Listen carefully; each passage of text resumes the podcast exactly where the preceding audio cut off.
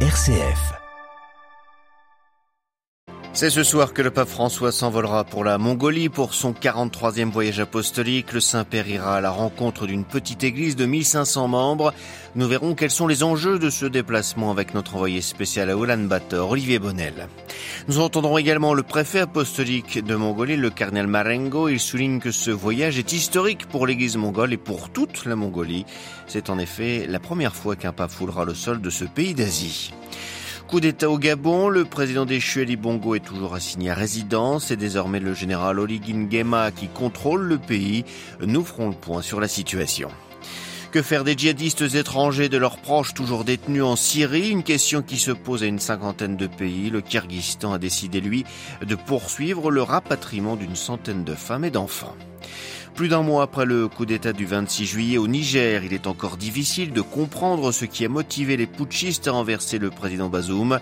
Nous tenterons de comprendre pourquoi dans notre dossier à suivre à la fin de ce journal. Radio Vatican, le journal, Xavier Sartre. Bonjour, le pape François s'envole donc ce soir pour la Mongolie et sa capitale Ulaanbaatar où il arrivera demain matin pour le 43e voyage apostolique de son pontificat, un voyage dont le thème est espéré ensemble et dont la dimension sera essentiellement interreligieuse, un déplacement pour venir encourager également une petite église missionnaire. Présentation des enjeux de ce voyage avec notre envoyé spécial à Ulaanbaatar, Olivier Bonnel.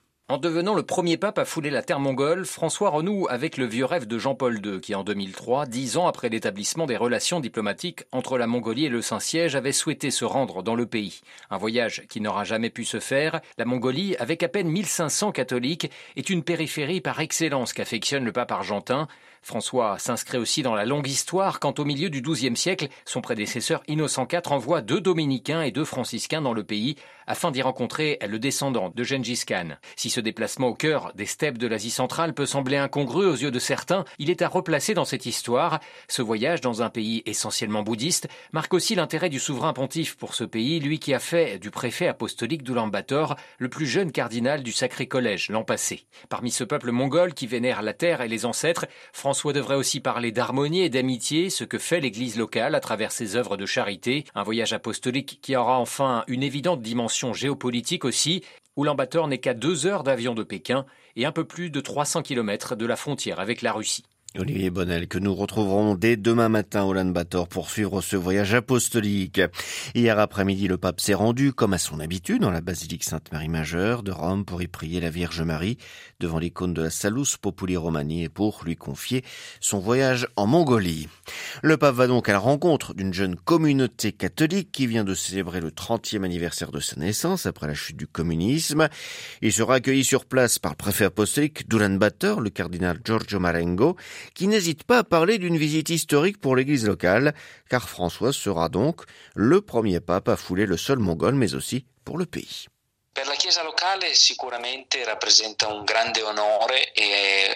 Pour l'Église locale, c'est certainement un grand honneur et une grâce très spéciale que de pouvoir accueillir parmi nous le successeur de Saint-Pierre. Pour le pays, je pense qu'il s'agit d'une visite d'une grande valeur historique, étant donné que dans le passé, au XIIIe siècle, il y a eu les premiers contacts entre les papes et les empereurs mongols. Huit siècles plus tard, cela nous relie au pape Innocent IV lorsqu'il a envoyé le frère Giovanni de Pian del Carpine en tant que messager de paix et de dialogue auprès des empereurs mongols qui se trouvaient aux portes de l'Europe. Je crois qu'il s'agit également d'un voyage d'une importance historique particulière pour le pays et important également dans le scénario politique international d'aujourd'hui. Le cardinal Marengo, le préfet apostolique d'Ulaanbaatar. En attendant le départ ce soir de François, vous pourrez, vous pouvez d'ailleurs toujours retrouver toutes nos interviews et analyses sur la Mongolie sur ce 43e voyage apostolique du Saint-Père sur notre site internet www.vaticannews. Les principaux événements de ces prochaines journées seront également à suivre sur notre site et sur notre page Facebook. 24 heures après l'annonce du coup d'état militaire au Gabon, le président déchu Ali Bongo est toujours assigné à résidence par les putschistes. On connaît désormais le nom du président de transition, le général Brice Oligin chef de la garde républicaine. Il a été officiellement nommé hier soir. Les précisions d'Alexandra Sirgan. Sur les réseaux sociaux, de nombreuses vidéos montrent des militaires en train de scander son nom, Brice Oligui Nguema. Depuis avril 2020, il dirige la garde républicaine, soit l'unité militaire la plus puissante des forces armées gabonaises. Un général historiquement proche de l'ancien président Omar Bongo, père d'Ali Bongo. Ce dernier est toujours, selon les putschistes, placé en résidence surveillée. Le président euh, déchu a par ailleurs publié une vidéo hier sur ses réseaux. Je suis Ali Bongo Ondimba, président du Gabon. J'adresse ce message à tous mes amis partout dans le monde pour les appeler à faire du bruit, à faire du bruit, car ils m'ont arrêté, moi et ma famille. Un appel à faire du bruit en partie entendu. Les condamnations internationales s'accumulent depuis hier. Washington, Paris, Londres ou encore Berlin. Mais les puissances occidentales condamnent essentiellement la forme et non le fond. Elles font part de leur inquiétude autour de la transparence et la légitimité des élections. Alexandra Siergan.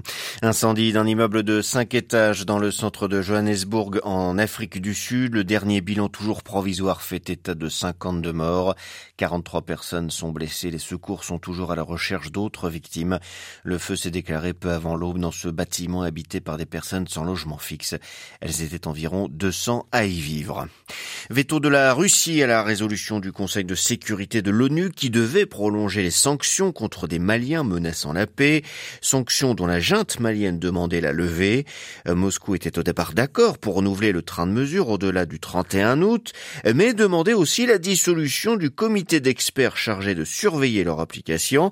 Experts qui ont dénoncé dans leur dernier rapport les violences exercées par les forces armées maliennes et leurs alliés étrangers, autrement dit les hommes de Wagner.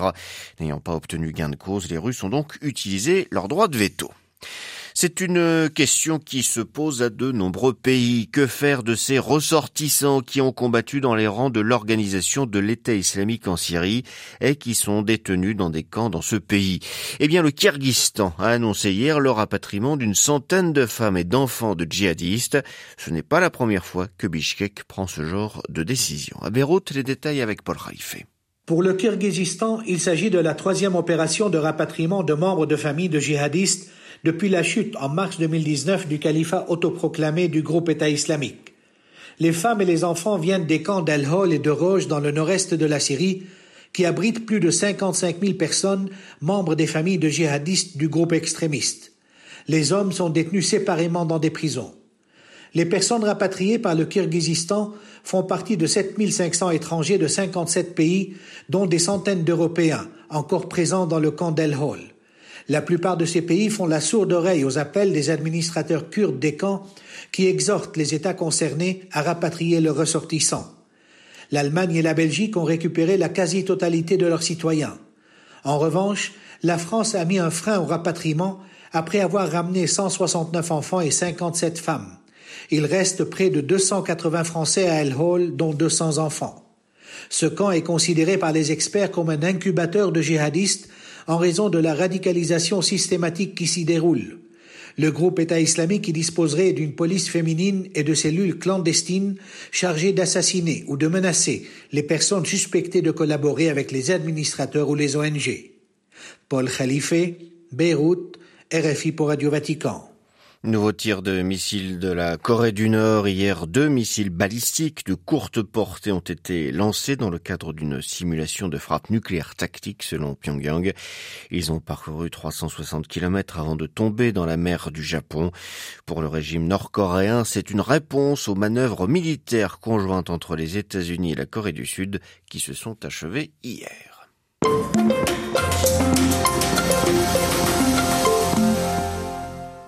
Le 26 juillet dernier, un groupe de militaires, avec à leur tête le général Chiani, le chef de la garde républicaine, prenait le pouvoir et renversait le président du Niger, Mohamed Bazoum, au pouvoir depuis deux ans.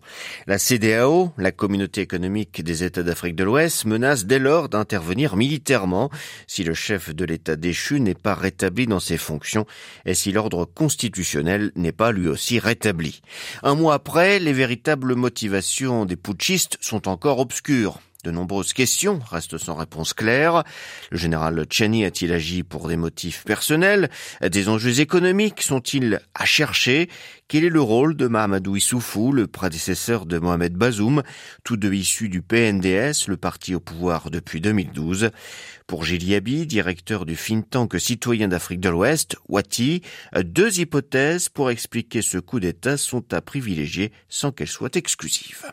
Il y a la piste euh, de désaccord important entre le président Bazoum et son prédécesseur Issoufou sur la question notamment de la gestion des futures pétrolières du Niger. Il y a toujours eu des rumeurs à Niamey sur la volonté du président Issoufou, l'ancien président Issoufou, de conserver beaucoup d'influence euh, sur l'État et sur l'économie, euh, bien qu'il ait transmis la présidence à, Mohamed Bazoum, son compagnon de, de plusieurs décennies. Mais je pense qu'il faut être extrêmement prudent. La deuxième, c'est plutôt celle euh, qui concernerait vraiment directement le général Tiani, euh, qui euh, n'a jamais été vraiment un proche et un fidèle du président Bazoum. Et il y a le sentiment que le général Tiani craignait, disons, lui aussi, d'être à un moment donné limogé ou remercié comme le fut un ancien chef d'état-major des armées qui est aujourd'hui le numéro 2 de la junte. Les autres acteurs politiques, comment se positionnent-ils par rapport à ce coup d'État? Beaucoup d'anciens premiers ministres et d'anciens présidents de l'Assemblée nationale se sont exprimés à travers une lettre adressée au président nigérian et président en exercice de la CDAO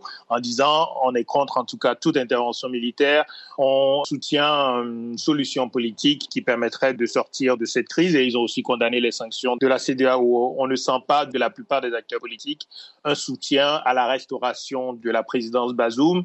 Ils plaident plutôt pour à nouveau un scénario de transition, ce qui je pense traduit euh, le fait qu'il euh, y avait quand même beaucoup d'animosité de la part d'acteurs politiques et, sociaux également contre euh, ce qu'ils appellent le système PNDS, le parti de Mohamed Bazoum et du Eza Issoufou. Alors, il y a eu apparemment un vrai soutien populaire de ce coup d'État. Est-ce que c'est un soutien qui est bien réel ou est-ce que c'est, on va dire, plutôt de la manipulation? Il y a très clairement du soutien de l'organisation, de la planification et du financement qui permettent à des organisations de la société civile, parfois tout à fait euh, nouvelles, de montrer leur soutien euh, au coup d'État et aux militaires qui ont pris le pouvoir. Euh, mais il y a aussi une réalité, pas forcément d'une adhésion au principe du coup d'État, mais à nouveau, il y avait beaucoup de rejet de la classe politique dominante et du parti, le PNDS, qui avait aussi parfois euh, très dur dans la répression de la contestation. Donc, il y a quand même beaucoup de Nigériens qui se sont réjouis de la chute du système qui était en place et qui, euh, dans une partie, euh, participent aux manifestations. Et bien sûr, il faut aussi dire que tous ceux qui ne sont pas d'accord, qui soutiennent le président Bazoum, ont beaucoup plus de mal à s'organiser et à manifester puisque tout début de manifestation est immédiatement euh, réprimé. Le paradoxe, c'est que les Nigériens finalement acceptent un coup d'État qui risque de perpétuer